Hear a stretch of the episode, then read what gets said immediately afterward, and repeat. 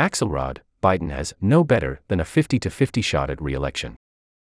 David Axelrod recently suggested President Joe Biden should consider his re-election bid carefully, prompting ire from the president, who reportedly called the strategist a prick. Doug Mills slash poll via A P. By Olivia Alifrez, https colon slash slash www.politico.com slash staff slash Olivia dash Alifrez. November eighteenth, twenty twenty-three, one fourteen p m Eastern Standard Time.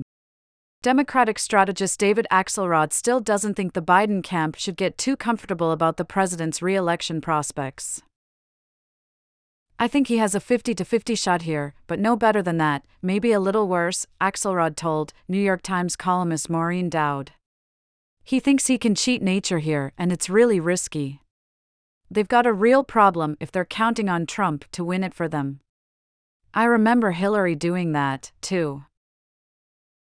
Axelrod recently suggested President Joe Biden should consider his re-election bid carefully, prompting ire from the president, who reportedly called the strategist a prick.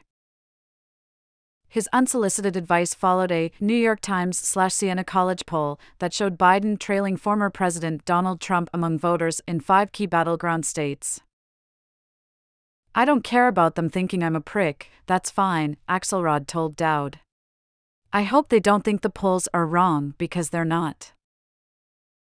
Despite disappointing poll results and approval ratings, and questions about the president's age, Biden and his backers have pushed back against calls to stop at just one term in the White House and say they remain confident in his ability to win re-election. Want more Politico? Download our mobile app to save stories, get notifications, and more. In iOS or Android, https colon slash slash play.google.com slash store slash app slash details question mark id equals sign com.politico.android question marks at equals sign apbg.